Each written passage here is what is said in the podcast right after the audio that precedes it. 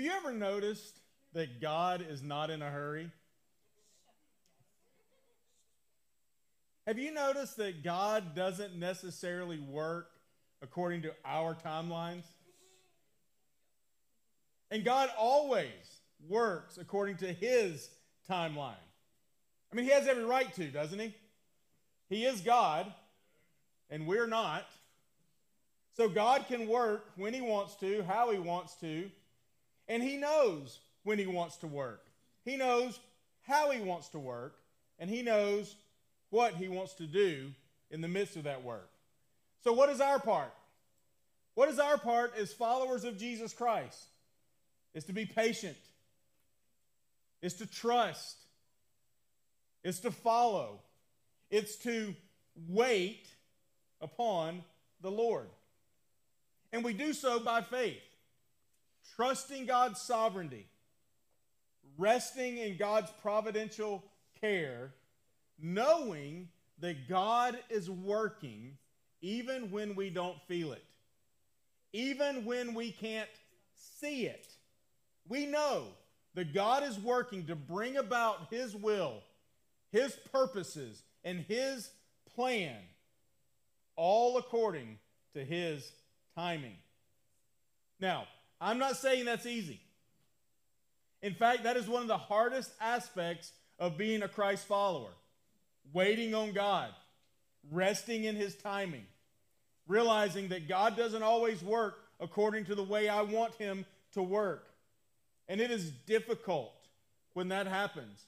It involves unexpected delays and un- ongoing uncertainty, which none of us like. But here's the reality, church. You and I have a choice on how we respond. We can choose to respond when God's timing doesn't line up with our timing in one of two ways. We can resist it, we can fight against it, we can try to start controlling our circumstances and our situations, or we can submit to God's leading. We can trust Him in the midst of our circumstances. Take the Apostle Paul, for example. For those of you who've been with us for several weeks, for several months actually, all the way back in April, we started a series on the book of Acts. And the last several chapters of this book has really been almost a biography of the Apostle Paul and his journey and his missionary journeys and his planting churches and all the things that the Apostle Paul has done. And back in Acts 23, if you remember, God made a promise to the Apostle Paul. And in that promise, God told Paul that you are going to go to Rome. And in Rome, you will testify about Christ. And ever since God made that promise to the Apostle Paul, guess what's happened? He's been arrested. He spent two years in prison. He's gone through trial after trial. There have been plots to kill the Apostle Paul. Now, I don't know about you, but I think if that were me, I'd be like, wait a second, God. You promised that I was going to Rome. You said that you, you, you were going to take me to Rome, and yet now I'm sitting in prison. I've been rotting in this stinking prison for two years. Anybody else think you would respond that way? Yeah. And Paul, I have no doubt that he was much like David in the Psalms. Go to Psalm 57, Psalm 142, and you see David wrestling with God's will.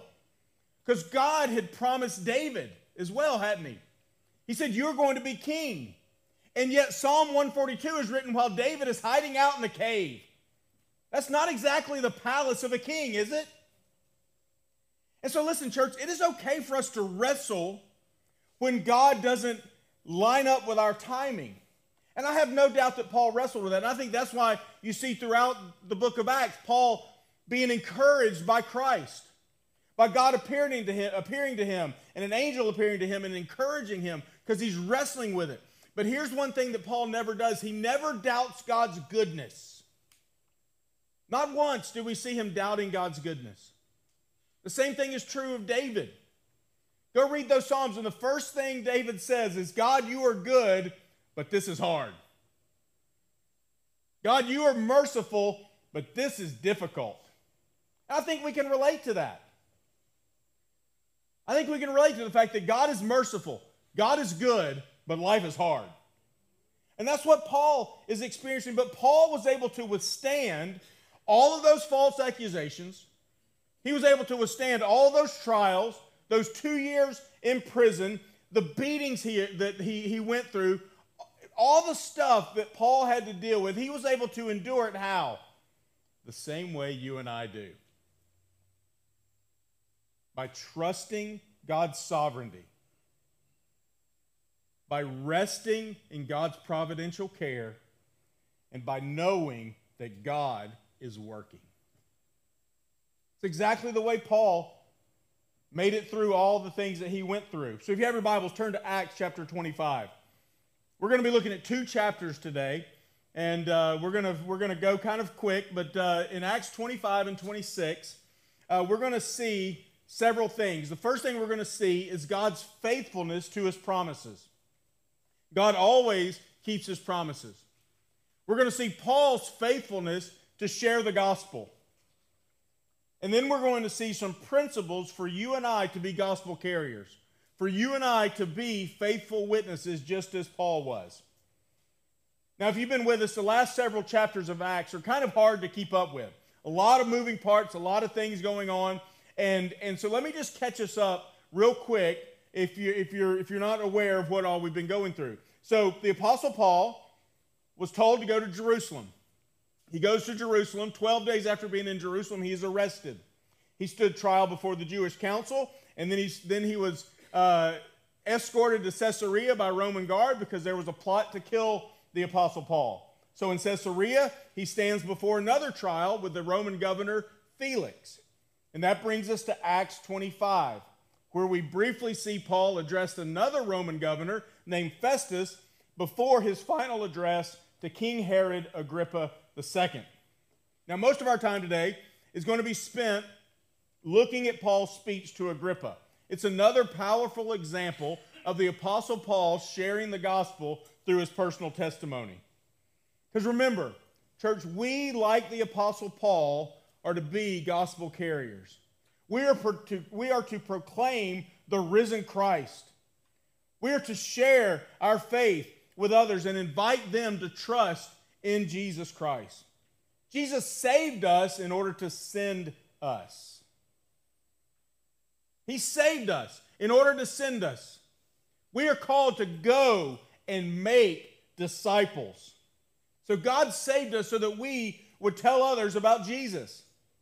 And at the end of the day's message, what I want to do is I want to share several applications, several principles that teach us how to be modern day gospel carriers, that show us how you and I, just as the Apostle Paul was, can be faithful witnesses where we live, work, and play.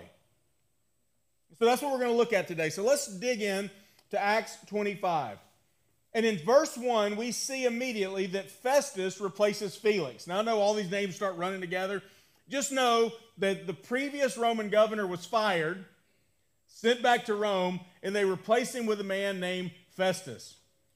Festus is on day three of his job, and he realizes immediately that the Jews are still holding a grudge against this man that's been in prison for two years named Paul.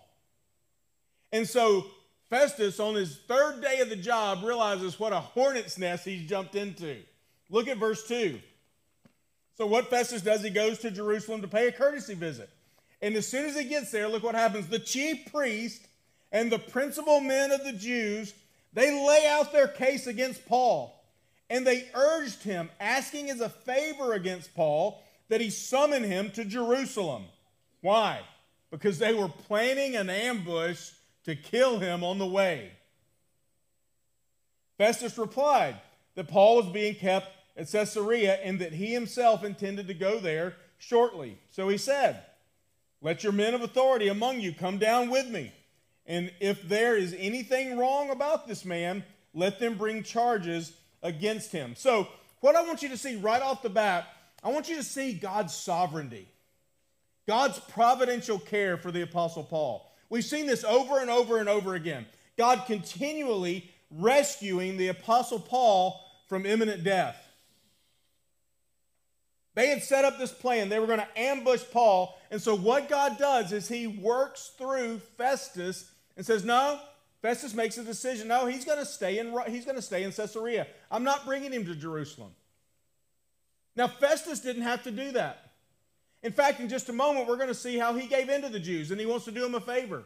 But in this moment, God is sovereignly working, protecting the Apostle Paul. Why? Because God always keeps his promises.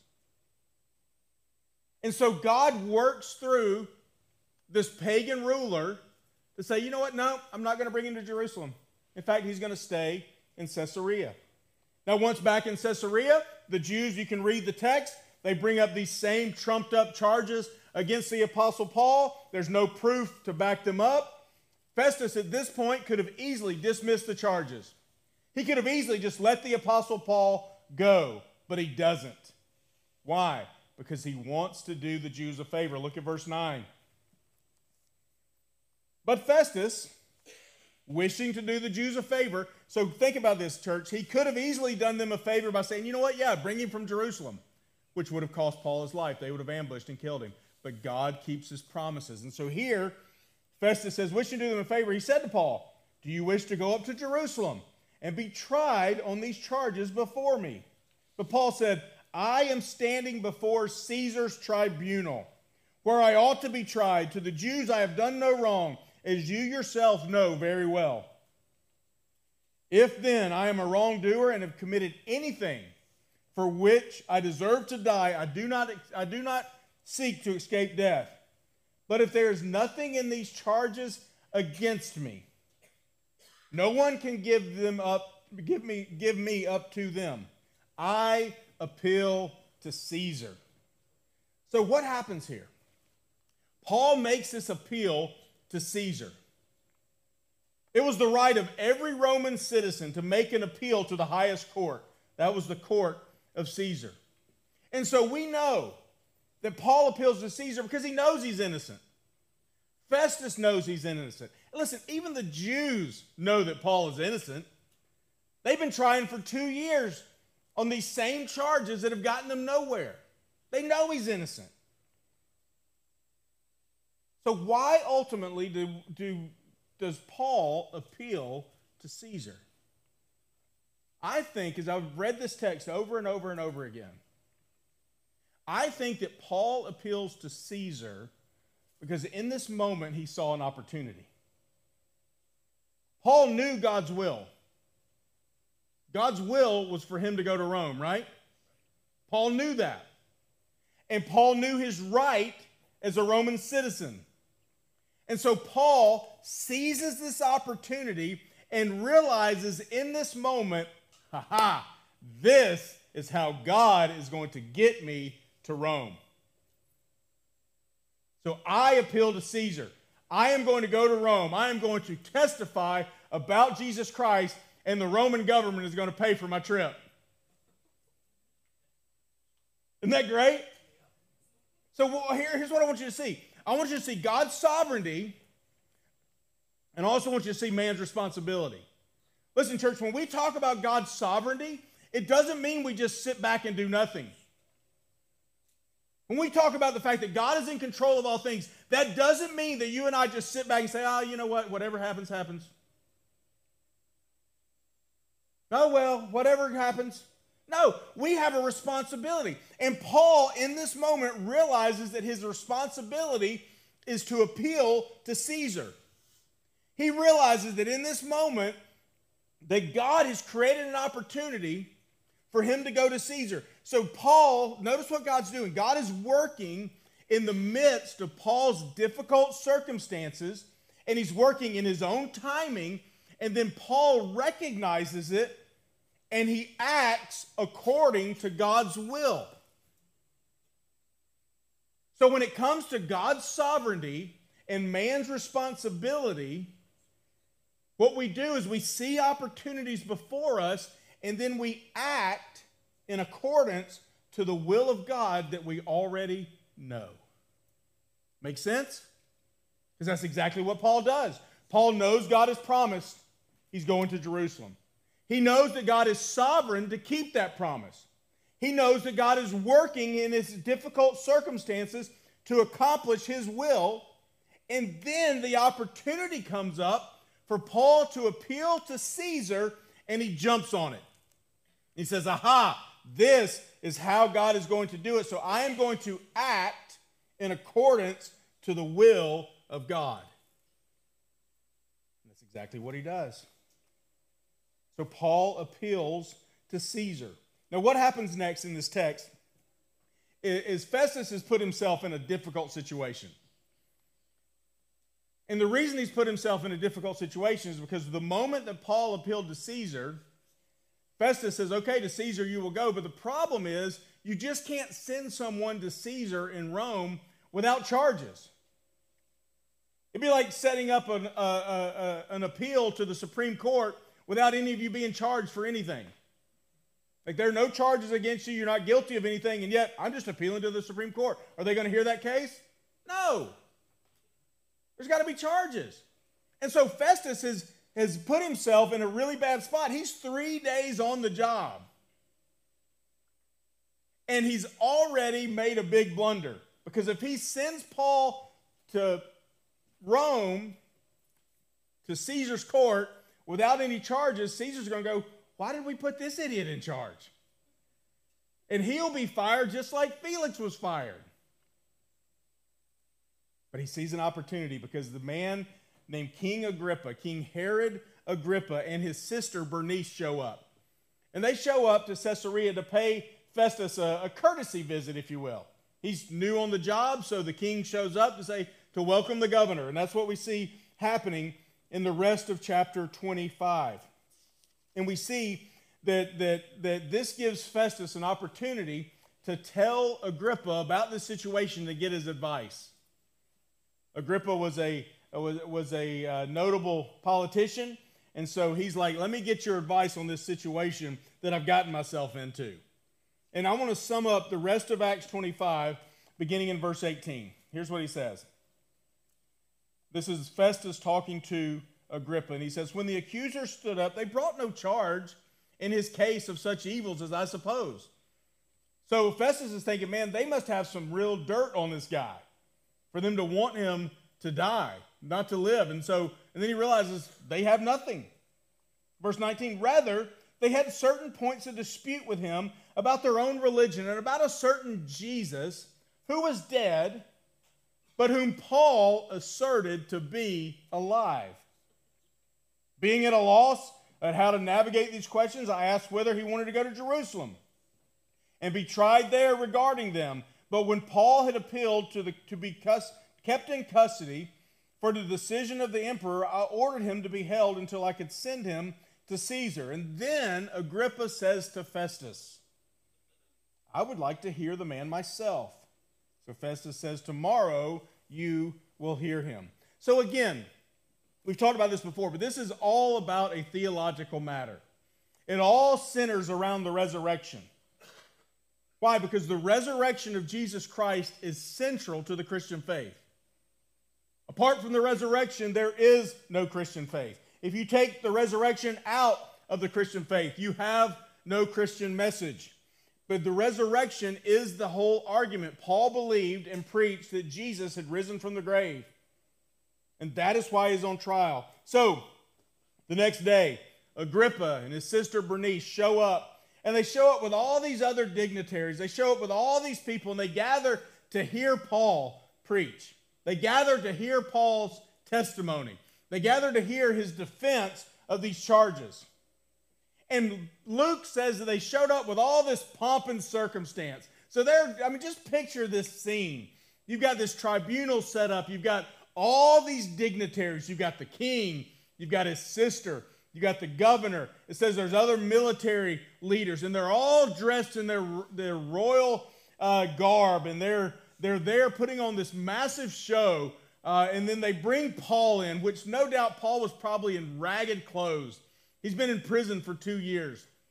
He's got chains on his wrists. But I want you to notice what Paul does. Paul seizes the opportunity. Paul seizes the opportunity without fear, without hesitation.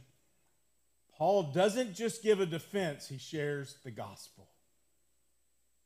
He shares the gospel before these leaders of the Roman world. And let's I want to read, it's a longer text, but I want to read this and I want you to listen. It's, it's very similar to other testimonies Paul has given, but I think it's good sometimes for us just to hear the story and to hear what Paul shares in his testimony. And as I read this, I want you to, I want you to, to listen to it, and I want you to pick out two distinct themes that dominate Paul's story.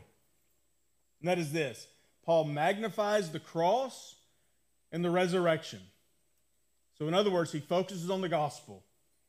And then he insists that Christianity is the fulfillment of Judaism. Everything that's promised in the prophets and Moses are fulfilled in Christ. So, as we read through this, I want you to listen for those themes. So, Agrippa says to Paul, You have permission to speak for yourself. Then Paul stretched out his hand, no doubt in chains, and he made his defense. He says, I consider myself fortunate that before you, King Agrippa, I am going to make my defense today against all the accusations of the Jews, especially because you are familiar with them. You're familiar with their customs. You're familiar with the controversies, controversies of the Jews. Therefore, I beg you to listen to me patiently. And then he goes in to his defense. And he begins talking about his life before Christ. He says, My matter of life from my youth, spent from the beginning among my own nation and in Jerusalem, is known by the Jews. So, in other words, all these guys that are accusing me, they know who I was. I was a, a, a Pharisee. Look what he says in verse 5. They have known for a long time. And if they are willing to testify that according to the strictest party of our religion, I have lived as a Pharisee. And now I stand here on trial because of my hope in the promise made by God to our fathers. What is that promise? That is the promise of the Messiah. That is the promise that God made all the way back to Adam and Eve in Genesis 3 that from your seed will come an offspring, and that offspring will bring redemption, and that offspring will, will save uh, humanity. He will be the Savior, He will be the Messiah. And so he is saying, listen, my faith, my trust is in that promise. Then he goes on, to which our 12 tribes hope to attain as they earnestly worship day and night and for this hope, I am accused by the Jews, O king. He says, I believe the hope has arrived. That hope is Christ. The, saint, the, the Christ that we celebrate at Christmas is the same Christ that Paul is talking about, that grew up to, to die on the cross for our sins. And Paul's saying, My hope is in him. Why is it thought, listen, I love this verse, verse 8. Why is it thought incredible by any of you that God raises the dead? Why would you doubt that God has the power to raise the dead? Again, he's bringing it back to the resurrection. I myself am convinced that I ought to do many things in opposition to the name of Jesus Christ, of Jesus of Nazareth. And so I did so in Jerusalem. I locked up uh, many of the saints in prison. I cast my vote when they were put to death. I punished them often in the synagogues and tried to make them blaspheme. And in raging fury against them, I persecuted them to foreign cities. So Paul is just saying, This is who I was. I was persecuting the church. I was there casting my vote so that Christians could be killed. So that's who I was. But then I want you to see in verse 12 in this, in this connection, I journeyed to Damascus with the authority of, and commission of the chief priest. And at midday, O king, I saw a light from heaven brighter than the sun that shone all around me and those who journeyed with me. And when he had fallen on the ground, and when we had fallen on the ground, I heard a voice saying to me in Hebrew, in the Hebrew language, Saul, Saul, why are you persecuting me? It is hard for you to kick against the goads. And I said, Who are you, Lord? And the Lord said, I am Jesus, whom you persecuting. Rise and stand upon your feet, for I have appeared to you and to this purpose, to appoint you as a servant and listen, and a witness to these things in which you have seen me and in those in which I will appear to you, delivering you from your people and from the Gentiles to whom I am sending you, to open their eyes so that they may turn from darkness to light and from the power of Satan to God, and that they may receive the forgiveness of their sins and a place among those who are sanctified by me in faith. So, Paul here is preaching the gospel. He said, Listen, I realized that it was Christ that I was persecuting, that he is Lord, and that he is sending me to proclaim and be a faithful witness to this gospel, to bring to Jews and Gentiles the forgiveness of sins through faith in Christ Jesus. Let's pick up verse 19. Therefore, O King Agrippa, I was not disobedient to the heavenly vision, but declared first to those in Damascus, in Jerusalem, and throughout the region of Judea. Then I went to the Gentiles, basically tracing everything we've studied in the book of Acts so far.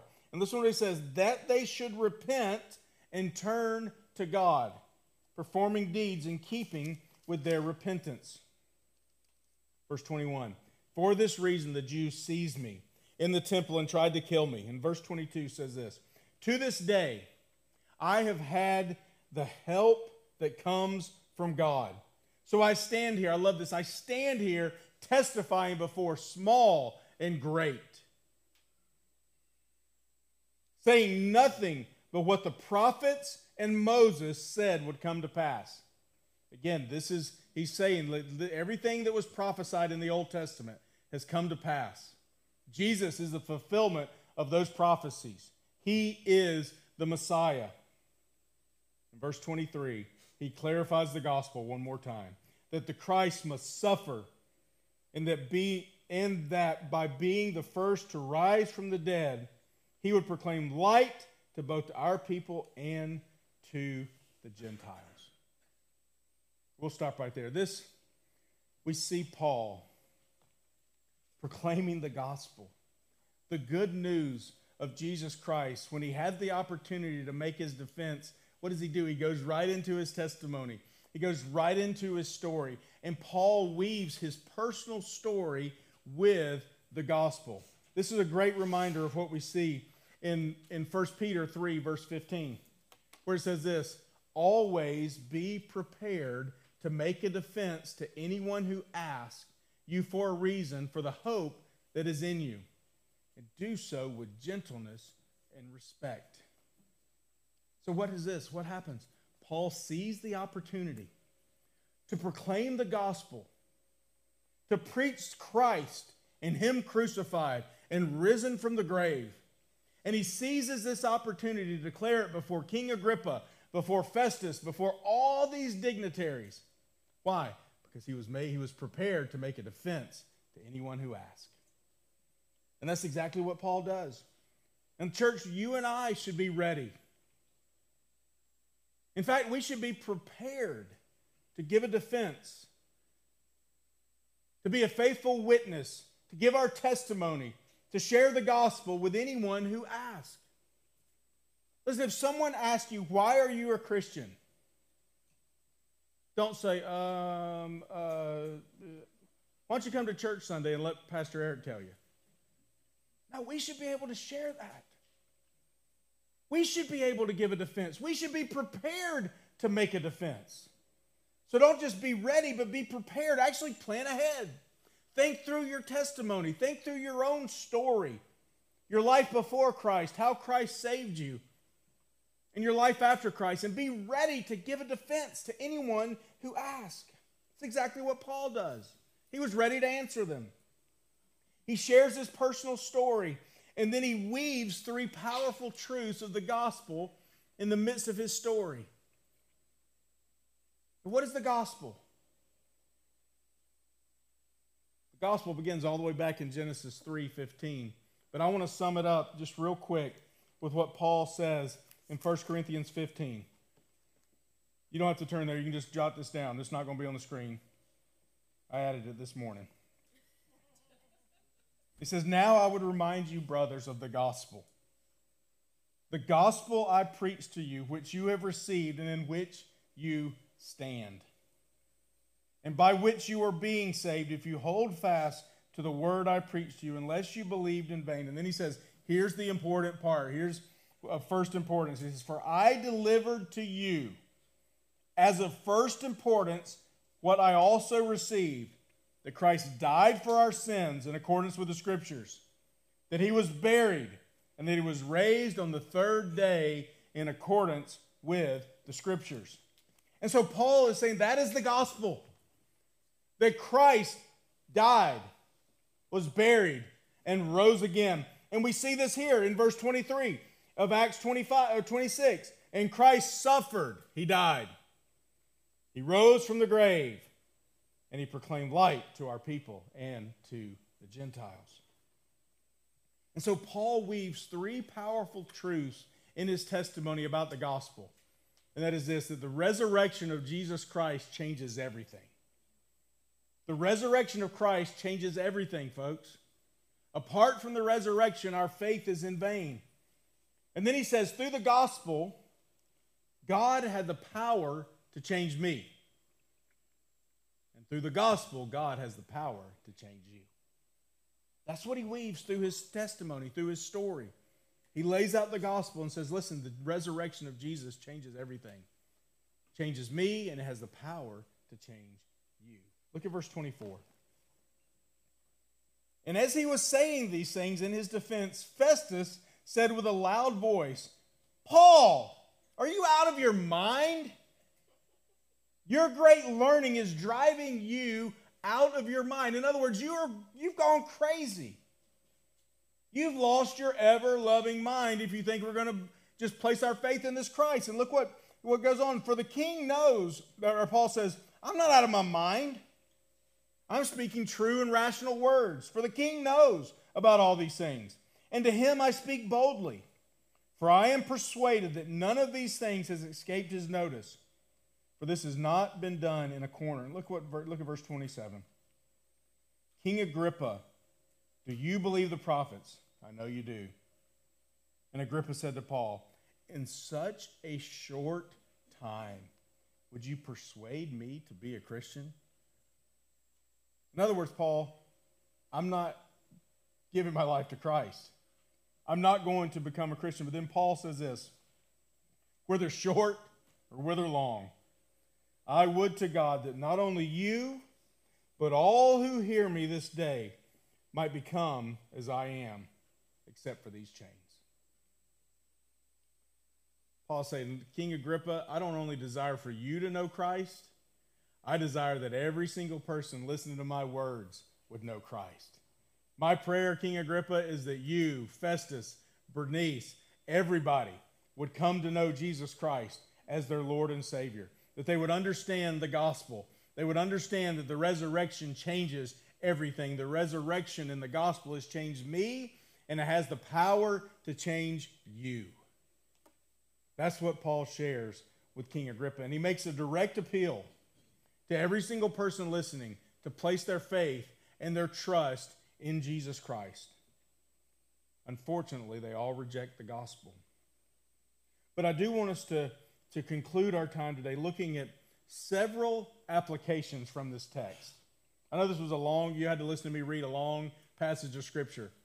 But I do want to come back and I want us to talk about some applications from this text because I do believe that there are several things that we see over and over again in this text and, and that show us how to be a faithful witness for Jesus Christ where we live, where we work, and where we play.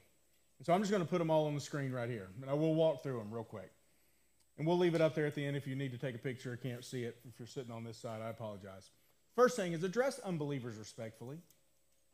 If you want to be a faithful witness for Jesus Christ, respect unbeliever, uh, uh, uh, address unbelievers respectfully. Think about Paul's situation.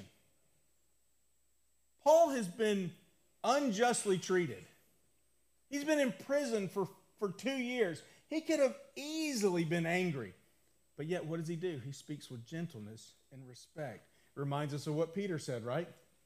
Yet do it with gentleness and respect. That's exactly what Paul does. Paul addresses them gently with respect. Listen, when we share the gospel, church, when we are faithful witnesses, we must blend truthfulness with tenderness and courage with compassion. When we share the gospel, we don't stop telling the truth. Jesus said, I am the way, the truth, and the life, and no one comes to the Father except through me. We don't soften the truth. We don't water down the truth when we're a faithful witness, but we do so with tenderness. We do so with gentleness. We do so with respect and compassion for those that are hearing.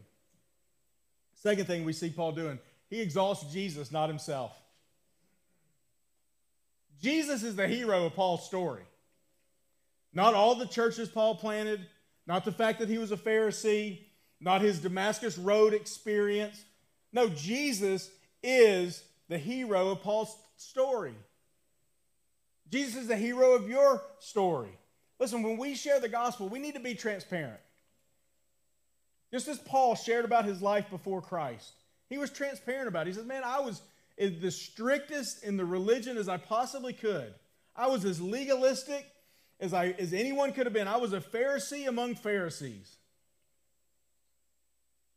And yet, Paul uses that opportunity to exalt Christ, not himself.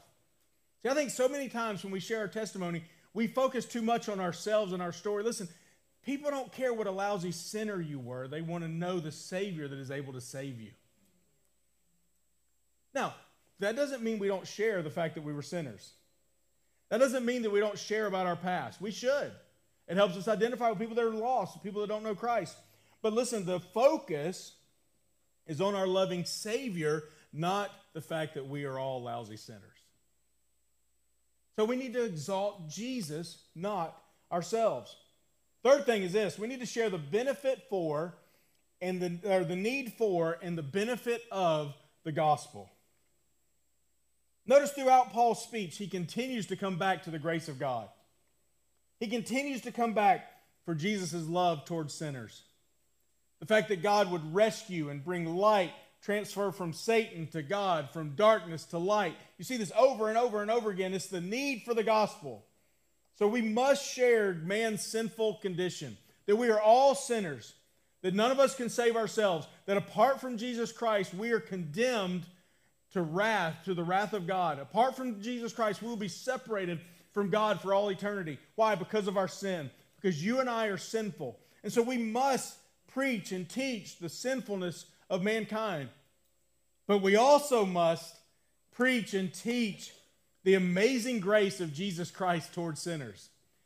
That God demonstrates his love for us in this, that while we were still sinners, Christ died for us. That's what we preach the need for and the benefit of the gospel. But notice also, Paul focuses on the resurrection and a call to repentance. Paul emphasized that Jesus suffered, that he died, and that he rose from the grave.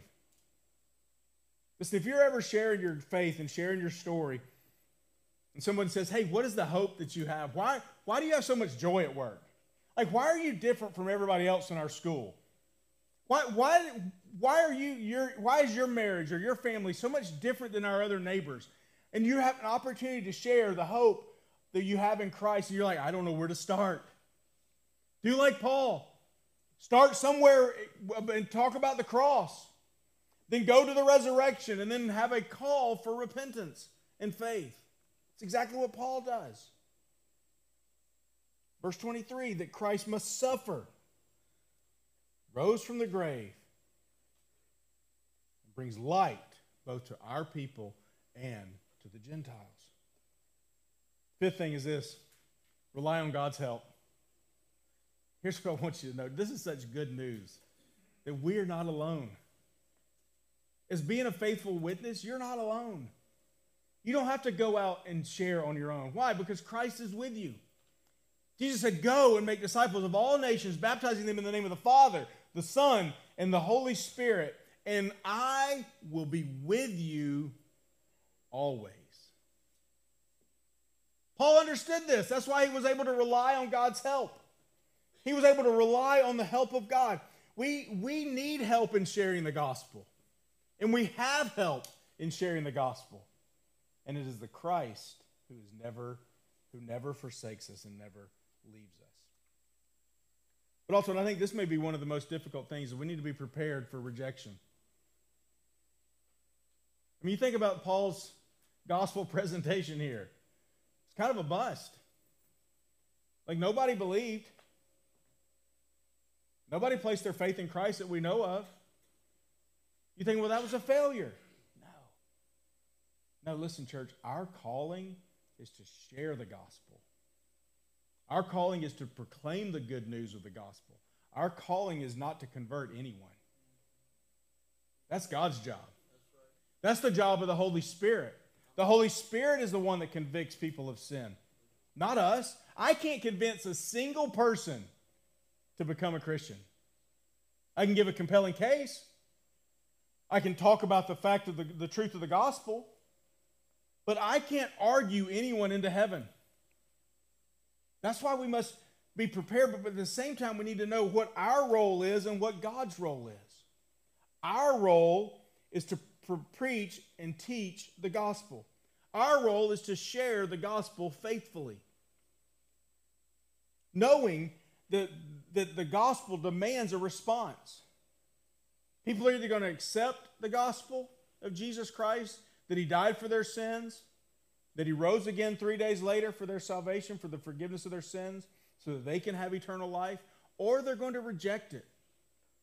Just as Festus and Agrippa rejected it here in Acts 26. Our job is to present it, to preach it, to teach it, to deliver the message, to carry the gospel. It is God's role to convert. It is God's role to bring about the results. So, what Paul does in Acts 26 is not a failure because no one believed. He is fulfilling the call to go and make disciples, to preach the good news of Jesus Christ, as Romans 15 talks about. That's what he's done. And the final thing is that we need to pray for the people you share the gospel with. Notice at the very end of this text, he says, Paul says, I, I would to God that not only you, but all who hear me believe. In other words, Paul said, My prayer is that not just you, King Agrippa, not just you, Festus, but every single person that is listening to me this day, every single one of you would believe. That is my prayer. So, church, we must prayerfully be desiring that everyone come to know Christ. Everyone we come in contact with, from our neighbors, from our family members, to our coworkers, we need to be earnestly, faithfully, consistently praying for them.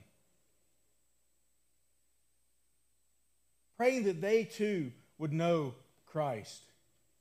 And in this picture, we see Paul has such a heart of compassion for these people that he's sharing with. He doesn't view them as projects, he views them as sinners that are separated from God.